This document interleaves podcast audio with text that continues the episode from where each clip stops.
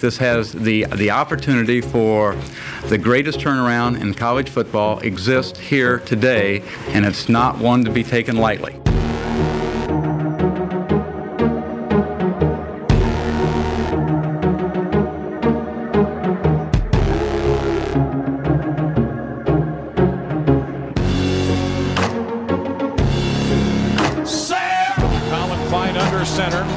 takes a knee. That is going to do it.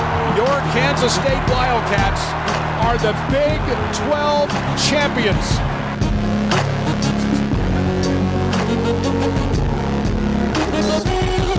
Tramaine Thompson will field it at the 5, to the 10, past the numbers to the 20, 25, look out 30. He's at the 40, to the midfield stripe to the 40, down the far sideline, 10, 5, to the house. Wildcat touchdown for Tramaine Thompson. Welcome to Bring on the Podcast. Here's your host, A. Hernally.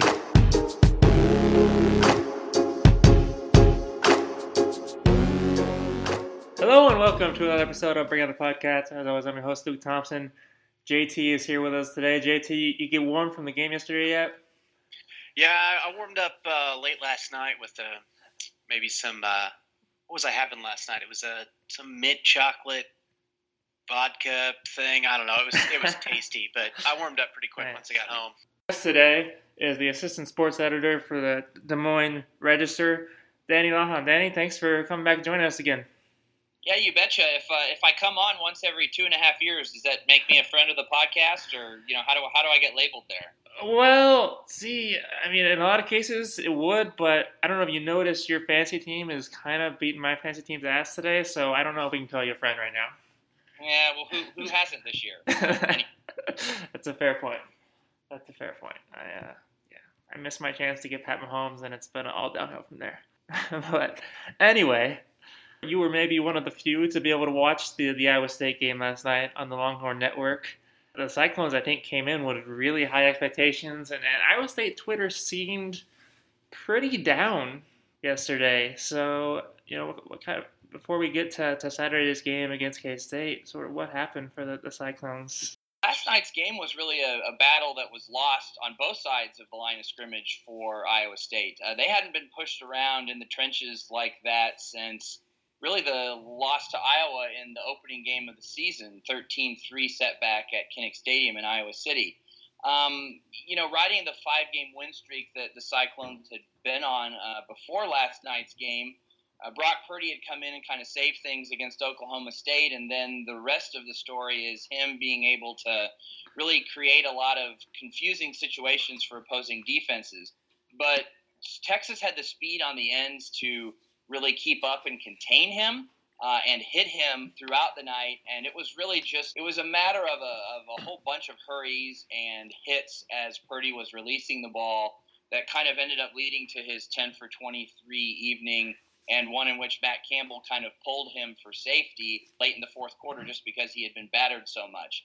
As to the part about, you know, Cyclones Twitter really being downcast, I think they had allowed themselves to believe that you know, there was a chance that they might make a Cinderella run to the Big 12 championship game. Everything mm-hmm. seemed to have been falling their way with a West Virginia loss to Oklahoma State uh, Saturday afternoon.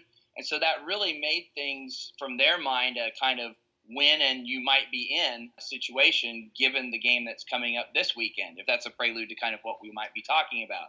So, sure. you know, it was kind of really this huge buildup for a game that wasn't on anybody's radar come mid November and then it was a flat no show. And that doesn't surprise me that there was kind of like a, a puppy dog who'd been kicked again. Yeah, well, regrettably, um, us as Kansas State fans are familiar with uh, getting geared up for a big game and then seeing the team let us down. So, but but that didn't happen yesterday. Fortunately, Kansas State looked really good, and JT I think probably should uh, address that a little bit. You know, what changed for, for Kansas State to really have a turnaround, and how much do you think the the weather played a factor. It seemed like a lot of that went in K State's favor. Well, it's kind of one of those age old things that you expect to see from a Texas team coming north in, you know, November, early December. Is they just they seem tight. They're not comfortable with the weather, and I think you know those first couple drives for Tech like it it didn't affect them quite so much. Maybe they you know they were still warmed up from the locker room or something, and they came out and they looked halfway decent, but you know it wasn't very long before you know they started to get tight and they started trying to force things.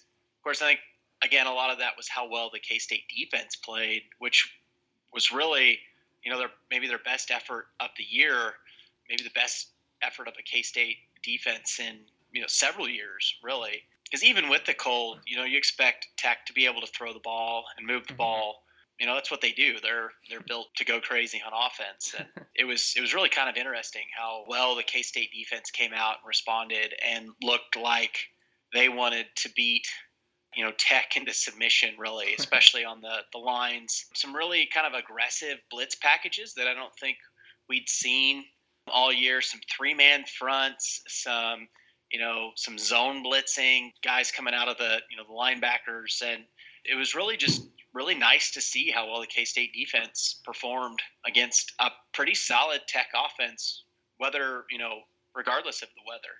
Yeah, yeah. So now Kansas State's in, a position where they could actually get to a bowl game with a win over Iowa State, which is, is kind of crazy. And I remember now for some reason that that's that's a primetime game. Is that right?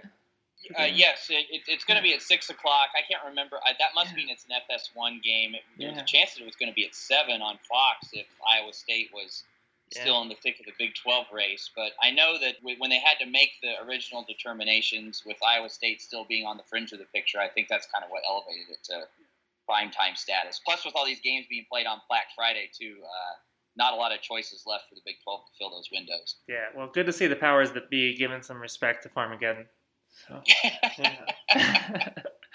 um, JT, first, before we really get into, I wanted to ask you uh, something I'm a little bit worried about. I haven't seen any indications that this is happening, but I worry about with the fan base. And I know we've talked about this before in the context of Bruce Weber.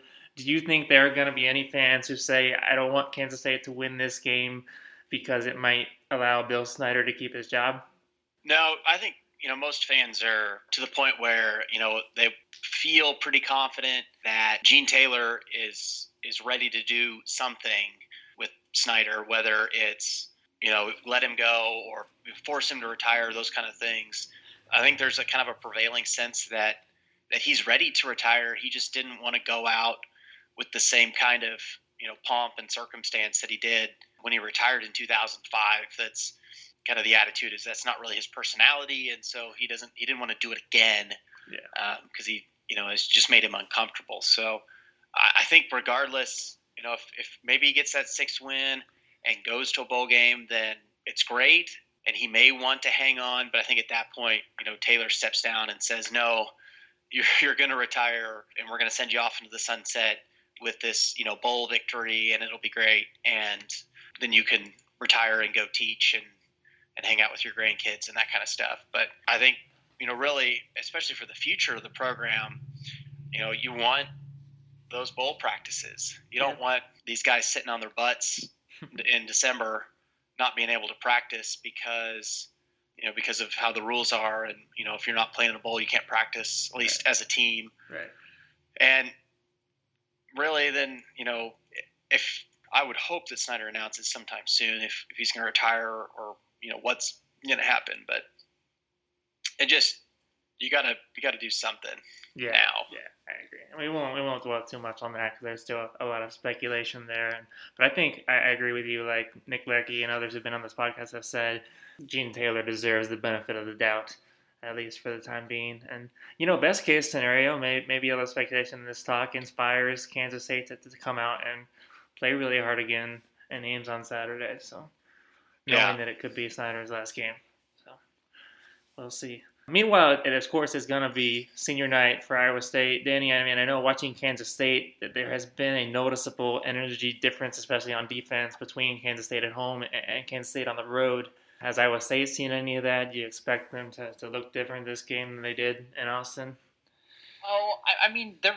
I suppose they're better on defense at home, but I think the bottom line with the Iowa State defense is that it's just better better across the board in a whole yeah. bunch of positions, particularly up on the front four for the most part. they have quite a few unsung heroes who plug up the run game. Uh, Ray Lima is a name that you probably haven't heard too much about, but he's kind of the unspoken MVP of the entire unit, really. They felt the loss of Enyi Uwazurike, uh, who has been out the last couple of games with a hamstring issue uh, that probably will sideline him through the bowl game as well. But I think the home environment is probably just more about the regular fan feeding frenzy than it necessarily is anything related to the defense. Uh, mm-hmm. For the last five weeks or so, Iowa State's maintained the top spot in the entire conference in almost every relevant statistic, and that didn't change after this week. And it will still be a a rather tall order, I think, for Kansas State to do much more than get its way out of the low 20s. I mean, that would be a yeah. that would surprise to me. Yeah, I would agree with that. And uh, our brethren over at uh, SB Nation's Wide Right Net I took a deep deep dive into the defense. So that's it's worth worth a look for any listeners who want to learn more. You know, whether however you feel about the weird red wedding name they gave to it from the Game of Thrones thing, but uh, anyway, you, you talked about the line. Those guys have been good, but what's most fascinating to me, especially as as a Kansas State fan who's seen these coaches have so many problems recruiting athletic linebackers is Iowa State seems to, to have a surplus almost. You got three freshman middle linebackers who are playing, you know, I mean, do you think K State can have one? Be happy to, to take one off their hands. no, they don't. Iowa State definitely doesn't want to trade any of them. Uh, Marcel Spears isn't a freshman, but he'll soon be graduating to bigger and better things. And O'Rien Vance is the lesser known of the two of the two main freshmen. Mike Rose is Mike Rose is fantastic. I have no idea where Matt Campbell and Jon Heacock, the defensive coordinator, uh, unearthed him but he is he is going to be a name that if you're following Big 12 conference football over the next several years, that you will get to know because I mean, barring some unexpected regression in his development, I mean, he already just he has all the physical tools already, and he is so smart uh, in terms of his field reading for a freshman. He's a future NFL player, and that's something that just really has a whole lot of people excited up here in Ames because that's just something that doesn't happen around here. You know, folks thought Allen Lazard was going to get drafted last year, and that was a, a, a gigantic disappointment and that would have ended the longest draft drought for any of the Power Five schools. Hmm. Um, and so they had to wait one more year for most likely Hakeem Butler to uh, leave and, and, go get drafted. But uh, there are future pros on this Iowa State team, which is another reason that everybody just continues to be so excited about what Matt Campbell's doing up in Ames. Yeah, a, a draft drought. Do you know what that is, JT? I don't. I don't understand. Uh, no, we don't have one of those. I believe what we have is a, called a streak. Yeah, um, yeah. something like that. uh, I guess you know while we're talking about linebackers, we probably should go ahead and give a shout out to, to Justin Hughes, just the progress that he's made. You know, JT, is it, is it fair to say he's been the biggest surprise in this defense? Yeah, I think it's something maybe we as fans kind of expected from him coming in. He was, I mean, he came in as a gray shirt, but he had a little bit of hype based on you know he was one of those early Georgia guys. There were a lot of fans calling to have him in, you know, play earlier than he did, and so maybe it was kind of an expected surprise. Just wondering why he was on the bench for so long, and I think maybe you saw that early with you know maybe that like his play against Oklahoma, he missed some tackles and stuff. But really, uh, having that speed, that athleticism, he's really stepped up. It's been kind of amazing to watch his really rapid growth just in the last, you know, three or four ball games. Mm-hmm. And so, Denny, you know, one thing I was wondering with the Iowa State offense, uh, or the Iowa State defense, I'm sorry, at least the way the W Wide Wide Natty Lite guys were describing it is it's almost like a dime is their, is their base package the safeties, I think, are their top two tacklers. So I was wondering if you know you'd expect that to kind of stay the same, or if they might change against a Kansas State team that everybody loves to load the, load the box against because everyone knows Kansas State can't pass. Uh, you know, you think that they would, but or at least watching, you know, 11 games of a regular season with your team, you would think that that's what everyone would do. I think they're confident enough in their system and their playmakers to basically have them be the ones that dictate the pace and the style of game that they want to play. Uh, and especially being at Jack Trice Stadium, I really don't see them. I don't see them diverting too much from their base coverage schemes unless Kansas State comes out and surprises them in the first half. I mean, Iowa State has done a very good job of, of dictating the pace of most of the games the past six or seven weeks, with uh, this past weekend being an exception. No, actually, I think you're going to get their bread and butter. Mm-hmm. Whether that's a smart tactical thing to do, I, I mean, is another fair question. but I don't think that they're. I think they're stubborn and proud enough of their unit to uh, not divert from what they've been doing. Yeah. And then as far as the passing game, it seems like K State would be wise to just probably not throw to Brian Peavy's side. That'd be the best bet. Well, I mean, to pick your poison. I mean, D'Andre Payne's not, eh, he's no slouch. I mean, they have two senior corners over on, on each side who really have been doing an excellent job for the most part. But, I mean, yes, uh, Peavy is the more experienced starter. And despite his uh, svelte makeup, 5'9, 185, I think he is, he has amazing range and a good read on the ball. I think he's still second or third in the Big 12 in pass breakups. Yes, don't throw there. And so, given the, the strength of the Kansas State offensive line, you know how good they've looked, um, lately running the ball, um, and, and given what you said about Texas kind of having its way with, with Iowa State, would you say that's the, the weakness that K State should be looking to exploit, the defensive line? Uh, I mean, yeah, if there if there is one, just because of what rare attrition there's been has been up near the front, and there suddenly are questions uh, after this past week you know, the thing is, is that run-oriented attacks just, I mean, they've been out of style in the Big 12 for what a decade or more now, and so I think Iowa State is better suited to handle a lot of these, you know, RPO, quick spread, flank pass type of offensive systems. So I don't necessarily know if Kansas State will give Iowa State similar trouble that they saw last week but at least in terms of scheme, they're probably set to confuse them more than most teams in the conference yeah. um, have been able to for the large part of the of the league season. Yeah, and, and JT, you know, I think we, we talked early in the season a lot about Skylar didn't always look comfortable in the RPOs or you know the the QB read. Do you think he's gotten better at that and making the right choices? Yeah, I think they've maybe changed up, or at least it looked like they changed up some of that Saturday against Tech and calling more designed runs one way or the other instead of making it a, a true RPO. And it's the same look. It's just you know a designed handoff or a designed keeper instead. And maybe that's you know what it's been all season, and they've just gotten a little better at running it. But I think he's gotten better. I know he ran that kind of system in high school, so it's not like he was unfamiliar with it. I think some of it's just you know he he was real worried. The Mercury just did a an article on him, and I, he was, I think, maybe just not confident in himself and running some of that kind of stuff. And so he's getting better. He always looks better when Alex Delton isn't available, which he wasn't against Tech. So it's uh, well, with the exception of the, the Oklahoma game, Delton wasn't available, was he? Delton? Oh yeah. Well, yeah, that that's a little different. I don't think we were going to look good at, against Oklahoma, regardless if who was starting at quarterback. yeah, I guess. But I, I, think he's he's finally figured that out. He's still just a, a, sophomore. I mean, it's his third year in the program, but he's still just a sophomore, and so there's some of that. It's just he's got to learn how to be confident, be kind of aggressive, and and I think he's he's done more of that as the season's gone on. Yeah, and, and it helps when an Alex Barnes is so ridiculously dominant that they're keying on him. You know, and so that that makes it easier to pull the ball and run with it because he knows that nine times out of ten they're going to key on Barnes, whether or not Thompson's just run for you know a, a first down or something, right. because Barnes is so lethal. Right. Yeah, that's, that's the smart play for a defense for sure. And that's going to boost any young quarterback's confidence when you've got a, a back like that that you can not only can you count on, but you can count on the defense to do to respect him a lot more. Yeah. And I still wouldn't mind, honestly, seeing Barnes get a little more involved with the passing game. I think one of my favorite plays of the season is still that, that deep pass to Barnes against Oklahoma State, I believe it was. Yeah.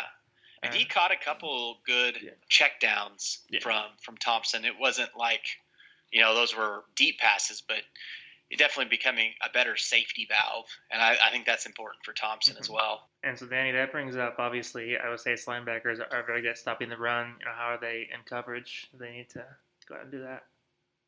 Uh, I mean, it hasn't been as much of an issue uh, because they rely on uh, Greg Eisworth, who's safety. He's the lead, he's the leading tackler that you guys were that you were mentioning back up from uh, right. a, a few minutes ago. They're decent spies. They don't necessarily go and chase receivers down too far into past the 10 yard mark. They kind of wait for help over the top. They really are a more delayed blitz and kind of hang and wait type of grouping. I don't really see too much in terms of being able to bait them into leaving their spots. Okay. And I had another question on the as far as the safeties. I think it was I was reading your preview and you had um, one of the guys, I think Braxton, and you had him listed as a star. So I don't know if we'll hear that terminology on Saturday, but can you just explain what that is exactly? uh, I mean, I've been trying to get it explained to me for the better part of a couple years. Matt Campbell says basically, I, I, the the closest I can come up with is that it's essentially a utility man. I think I think there's there's other systems. There's a couple in the Big Ten that like to call this type of a position a rover, and I kind of think that that is uh, a much more accurate interpretation of what Braxton Lewis does. He definitely is like your ball hawk of ball hawks. He's able to slide in as an extra corner for depth on kind of short field situations, but they give him the freedom to kind of step up and be an extra hybrid. Not necessarily, I mean, he won't play like a linebacker, obviously, because of his size, but just kind mm-hmm. of fill up one of those extra spots he is definitely your do everything kind of player, both in terms of taking up the linebacker uh, position and playing back in a safety uh, spot more 75% of the time, I'd say. Okay. Okay. And then I guess, you know, the other big addition, JT, for the, the K State passing game has been Malik Knowles. So what do you think he, he adds? It seems like he and Skylar have a good connection right now. Yeah, he's he's been playing really well. He's course, he's a true freshman, and the game against Tech was his fourth game, and so that's really oh. one of oh. the like the big questions for, yeah. for this week is whether or not he's actually going to play. It's like, well, do you sell out and put your best players on the field and yeah. make sure you win this game, or do you maybe roll the dice and at least let him sit on the bench for a little while and see what happens without him? But he's definitely become the top receiving threat for K State I, I think the big thing is he's he's big. He's he's tall. I think he's he's over six foot, which is kind of rare for a K State receiver. Uh, but he's also got some speed, and he runs routes really well for a freshman. I mean, he runs routes almost as well as as Tyler Lockett did as a freshman, which is exceedingly rare because Tyler yeah. ran routes as a freshman like a senior did. You know, of course, he's a NFL caliber wide receiver, so you'd expect that. But Knowles is really he really stepped up and has really played really well, and so it's you know it's nice to see it. I I'm torn on whether or not I want to see him against Iowa State.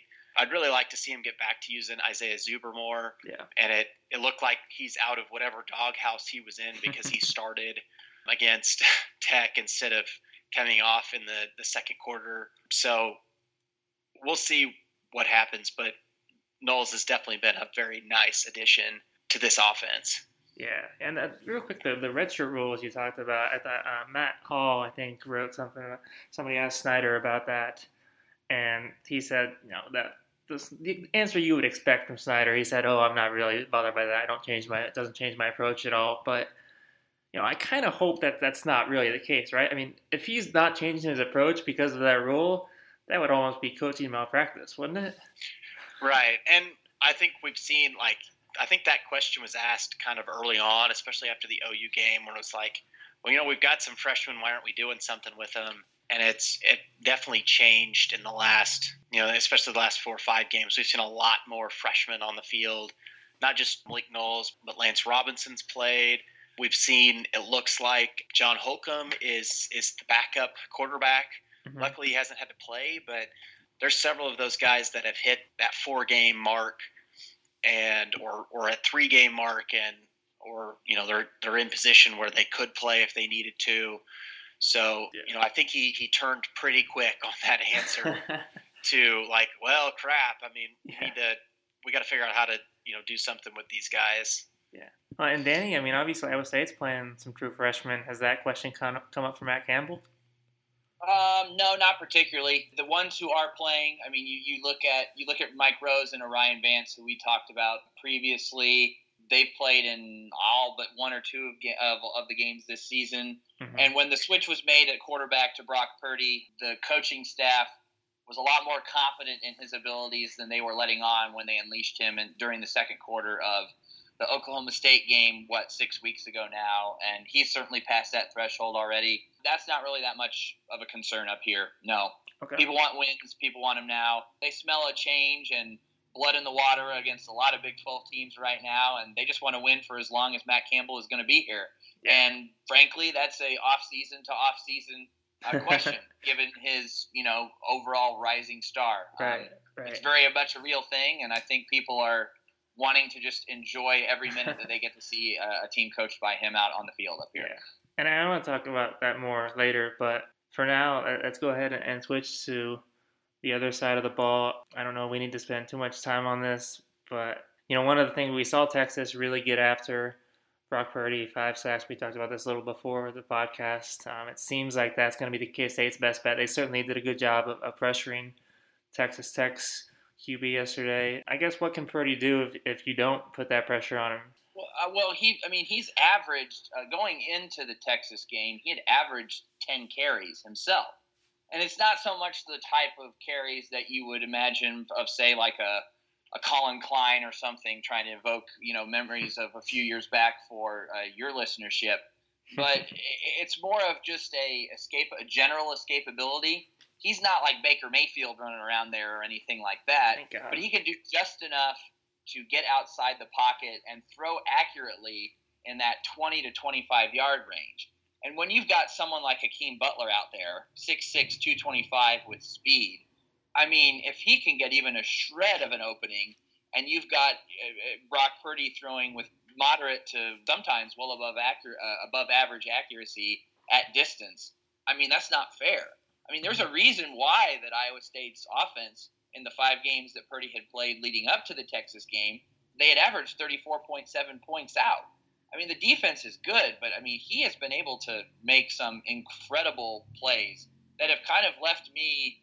I mean, I mean, have left me very impressed. Uh, before last week, Texas figured something out, but I think you also have to credit a little bit to that to not having David Montgomery for the first half after he punched a Baylor player in that crazy skirmish a couple weeks ago too. Yeah. So you know there, there's there's several things that play there, but Brock Purdy will be a headache for a while. So really, K State just needs to pick a fight with David Montgomery. Is the key? Is that what you're saying? I, I mean.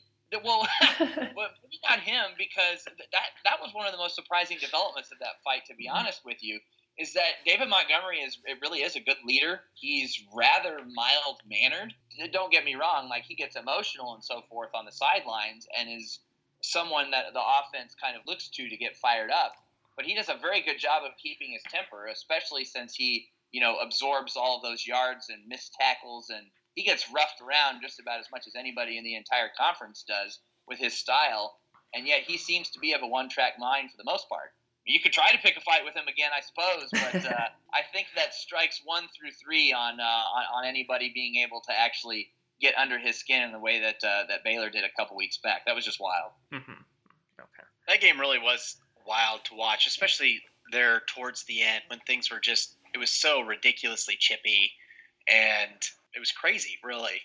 I, would never seen Iowa State and Baylor show that much animosity. I, you know, I could expect that from Baylor and TCU, yeah. Iowa State and Iowa, but not Baylor and Iowa State. It was just weird. No, it was it was it was out of nowhere for everybody up here. It was surreal. I mean, that's I, I kind of hate that word sometimes because that's the default, but I mean, it was a case in which I it was hard to believe what you were seeing there for a little while in the second half. Yeah. All right. Well, JT, I don't know. Do you have any other questions about Iowa State's offense? Anything else you want to know on that? No, just unless he, you know, is, can go and, and slip something in uh, Purdy's tea for us or something. You know. Pay him off. All right, so no, let's. Because we're going to need all the help we can get, and that was yeah, that was yeah. kind of the thing. I, I mentioned this on our on our Slack channel was just about everything that needed to go right for K State uh, against Tech went right, and I don't think we can expect that two games in a row. Yeah. And so this, you know, it, it really scares me.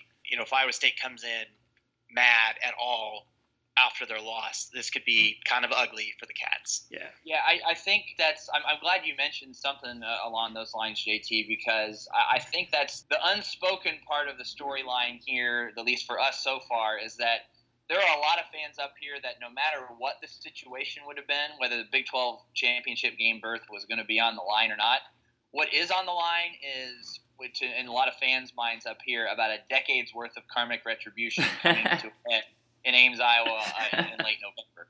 Um, for one reason or another, whether Kansas State's been the better team or the luckier team or the one that has the right officials calls at the end or the buffoonery of Paul Rhoads in your back pocket, State has found a way to win this game 10 years in a row. And I think that there's a reckoning. Uh, I think fans think that there's a reckoning coming coming on Saturday, one way or the other. Yeah. And the big thing I'm worried about is, you know, as good as K State uh, looked yesterday and as it looked on the road at home sometimes, that I, I was looking at the stats earlier today, and in the four road games, and this is skewed a little bit by giving up 50 points and approximately 10,000 yards to Oklahoma, but you know, K State has given up an average of 34.3 points and almost 500 yards per game on the road. So that, well, it's funny. You mentioned, it's funny you mentioned that number, Luke, because when I, I mean, not knowing what types of things I was going to get asked or anything, if I had a score in mind, the number I was going to give you was 34 to 17. I, I kind of think it's that type of game.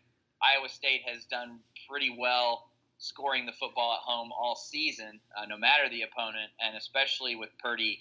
Th- this offense is at another level, and I just I don't think that Kansas State has the horses to do much about it on the road. Well, and so I wanted to talk a little bit about you know just Iowa State program. You mentioned now you know Matt Campbell, obviously a rising star. What a great job he's done there you know, the post Snyder era is going to come at some point, whether it comes this year or in the next few years. And Manhattan, Kansas, and, and Ames, Iowa ha- have a lot of similarities. I think, you know, in the past there have been some people who, who would make the claim that, oh, you can't recruit to Manhattan, you can't recruit to Ames.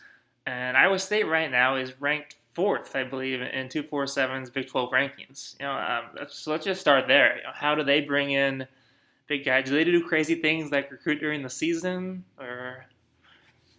I mean, I, what they what they what they do is have Matt Campbell as their football coach. I you know you can't. It, it's gonna sound trite. I mean, maybe, but the guy is affable. The guy is approachable.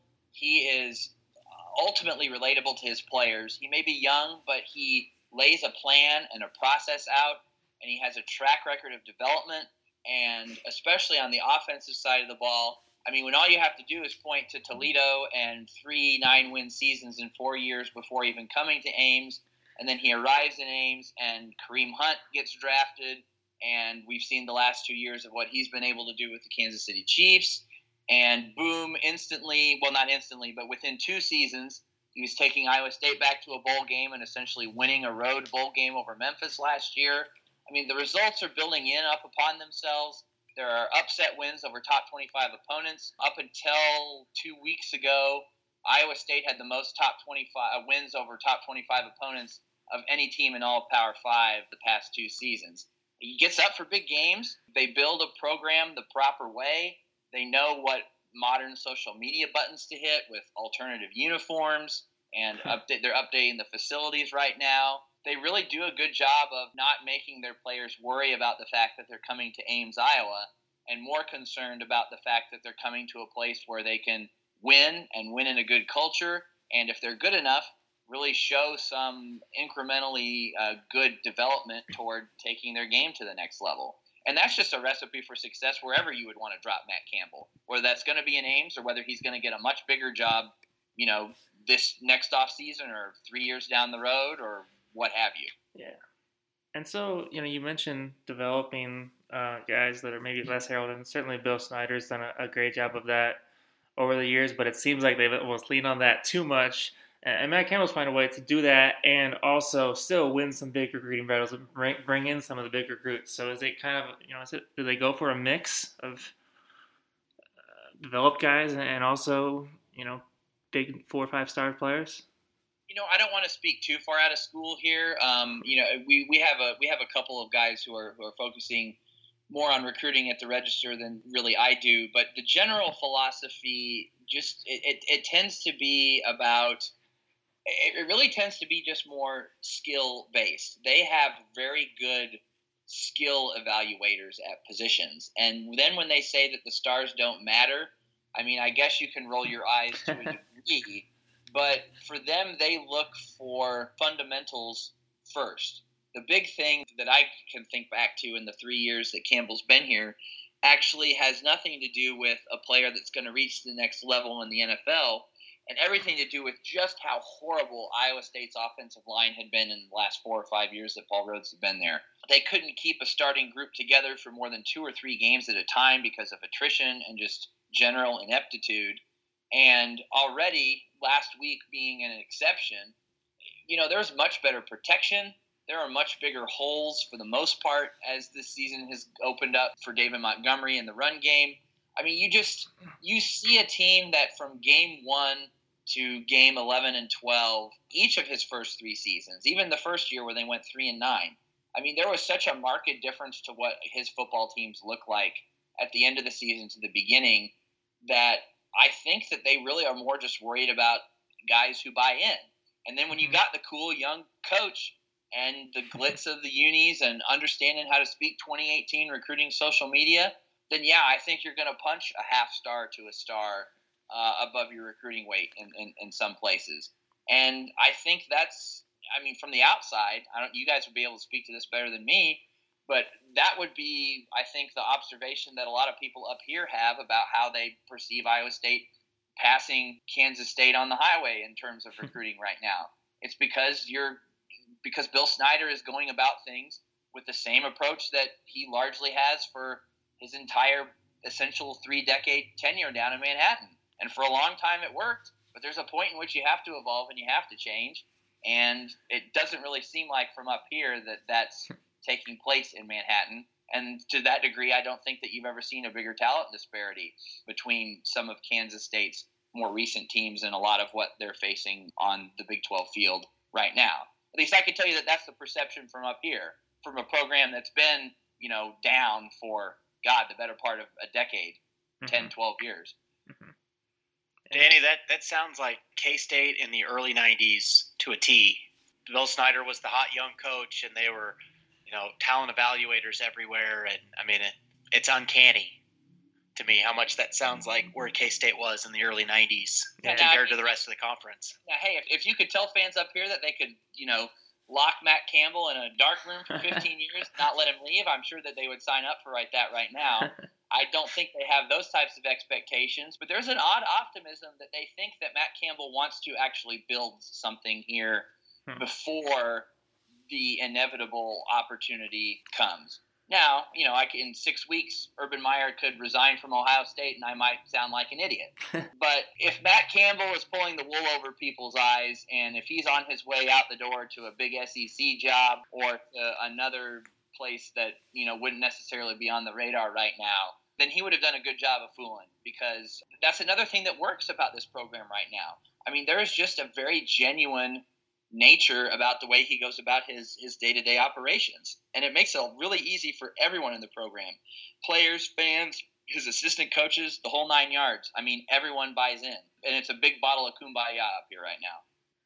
Well, JT, so I mean, how do you find the next Matt Campbell? I guess is the question, maybe, or uh, at least get to get some of this, or you just kind of have to, you know, at least get someone who, who's ready to, to innovate on the recruiting trail and, and to Make sure you're working uh, hard at doing the right things. I think K State's in maybe a little bit different position than Iowa State was at the time. I mean, you got to have somebody that's comfortable following, you know, a legend. True. True. And so that's going to be a little more difficult. But you know, I don't think they need to replicate that or replicate what Snyder did, you know, in the early '90s. That's mm-hmm. that's going to be a very tall order well, for plus, I mean, a lot of those things like the JUCO transfers, you know, that's not an advantage anymore. There are certain things that everybody else caught up to Snyder. Right. I, I think you've got to go. You've got to find somebody that you know has has some recruiting ties, but maybe is like Snyder was willing to build and to do things differently than everybody else was doing. Mm-hmm. you know, zigging when everybody else sags or, you know, those kind of things. I'm not sure who's doing that right now. You know, I know there's some hot names that are, are coming up for, for K State, but you've got to be careful. You, you don't want to do what, what KU tried to do with Charlie Weis. You don't want to try to find a retread. I think, you know, fortunately that's worked out for the basketball team. I don't think that'll work out as well for the football team. It's just the perceptions are so much more, you know, different. Well, given that, let me let me just jump in here for a second because I'm sure you guys haven't talked about it exactly, but with this idea of potentially looking for a new leader in Manhattan on uh, on your guys' end, what does the and you mentioned the Charlie Weis hmm. retread concept. Well, you're about to look at it again down the road in Lawrence with Les Miles. with that, well, but I mean, but I don't know if I would call him. I mean, he's he's a different kind of retread. I mean, yeah. you know, one that one that might actually get Kansas to a point of where in-state recruiting suddenly becomes a problem again. I mean, I'm imagining that that if there is a, a different plan in place, that there wouldn't be some sort of reactive move or something like that because of Les Miles getting hired in Lawrence. But given the fact that that move has been made, what's the temperature of what you think Kansas State fans are going to be wanting or looking for, given what they're going to be staring at uh, in terms of redevelopment as they look at, at Lawrence? I don't know if the Les Miles move changes anything. Honestly, I think K, I don't know. KU's so far behind right now that mm-hmm. I don't know. I think people are mostly just worried that, about getting behind. In fact, they were four points behind, but yeah. Uh, I think you know most K State fans are just worried that that KU will get a head start.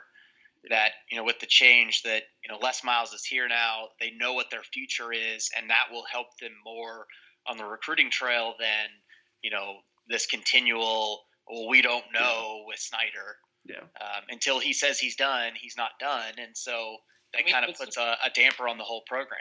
But see, and to me from up here, that seems like a big problem. I mean, I would be a lot more worried about not so much Miles, but just about the, the situation that is, you know, congruently going on with this with this limbo potential.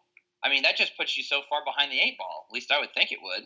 Yeah, yeah. and that's that's what your guys is recruiting, but that's absolutely what K State fans are most concerned about. They want to win football games, but at the same time, looking for the future, you know, we can't have Snyder continuing to hold the program hostage if things are on the downslope. Mm-hmm. So I guess to sort of bring this full circle, maybe that you know Bill Snyder's going to leave at some point. Let's assume just because it seems logical that Matt Campbell goes for greener pastures at some point, you know, in the next three or five years. If you're Iowa State or, or Kansas State, you know, how do you what do you do within your program aside from just hiring the right coaches to to make sure that that you're not sinking to the bottom of the Big 12 and you know that you're keeping a reasonable floor and keep staying in a position to, to make a run at titles every once in a while, you know? I mean, I, I frankly have no freaking clue. Um, but I say that because I mean, give me an give me an example of a somewhat you know, I don't want to say disenfranchised. What would be the word I'm looking for here?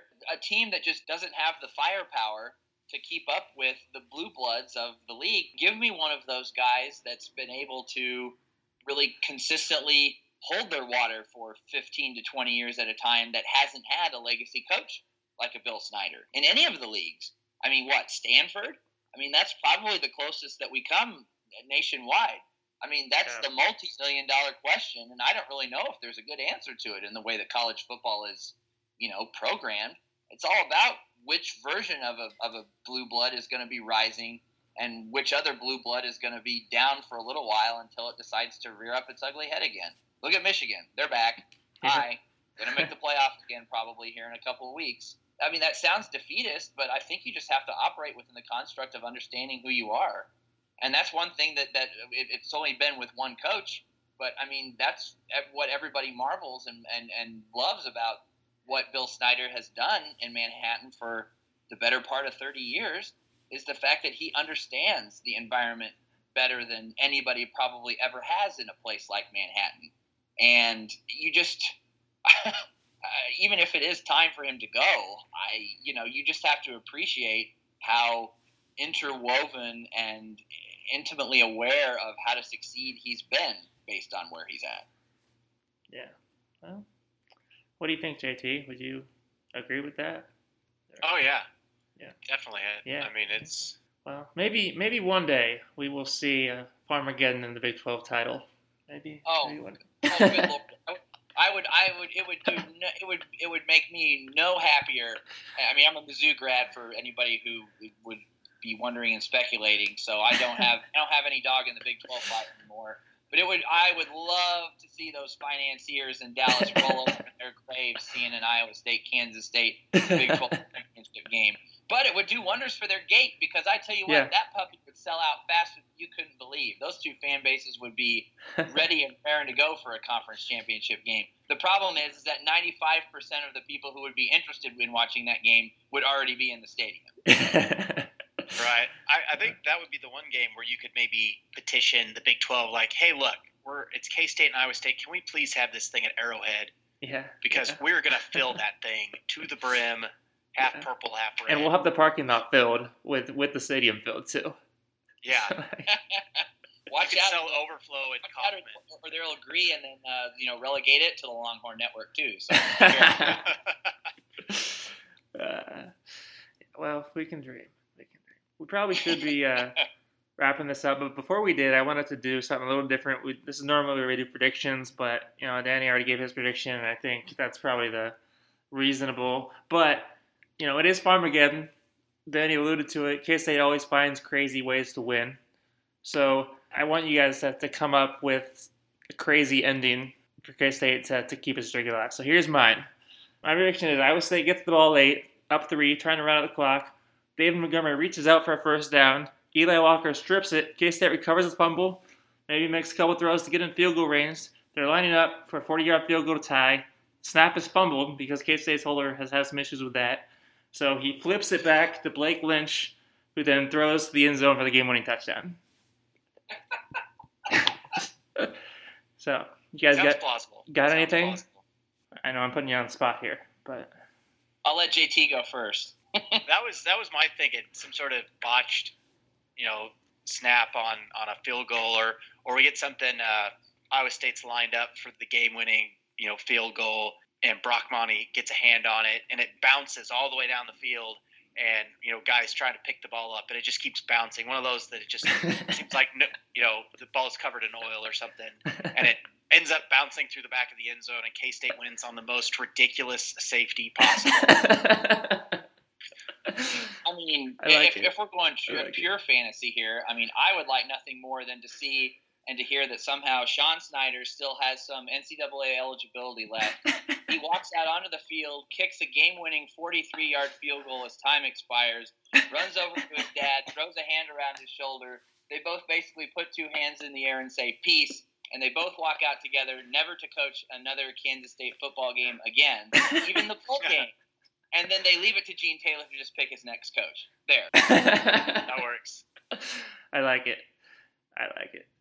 That sounds great. All right. Well, uh, Danny, thanks so much for joining us. You can read Danny writes some things on Des Moines Register. Also, a lot of other great stuff from the reporters. And, and Danny, how can people follow you on Twitter?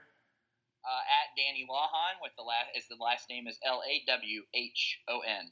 And of course, troll me later when the winning streak uh, gets eleven, and you could you could tell me how stupid I was for picking a three score game in this one. So Absolutely. Sounds good. Yeah. All right. Well, thanks for coming on. Thanks, JT. Thanks, Luke. Thanks, Danny. I appreciate you coming on. oh yeah, you betcha. You guys have a happy Thanksgiving. Yeah. You too. Luke Thompson signing off.